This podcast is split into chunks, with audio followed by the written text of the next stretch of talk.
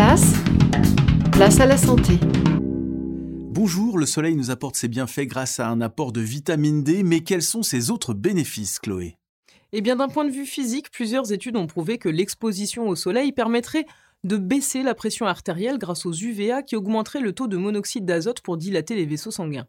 Le soleil nous permettrait également de renforcer notre système immunitaire par le biais de la vitamine D et d'effacer les boutons en asséchant la peau.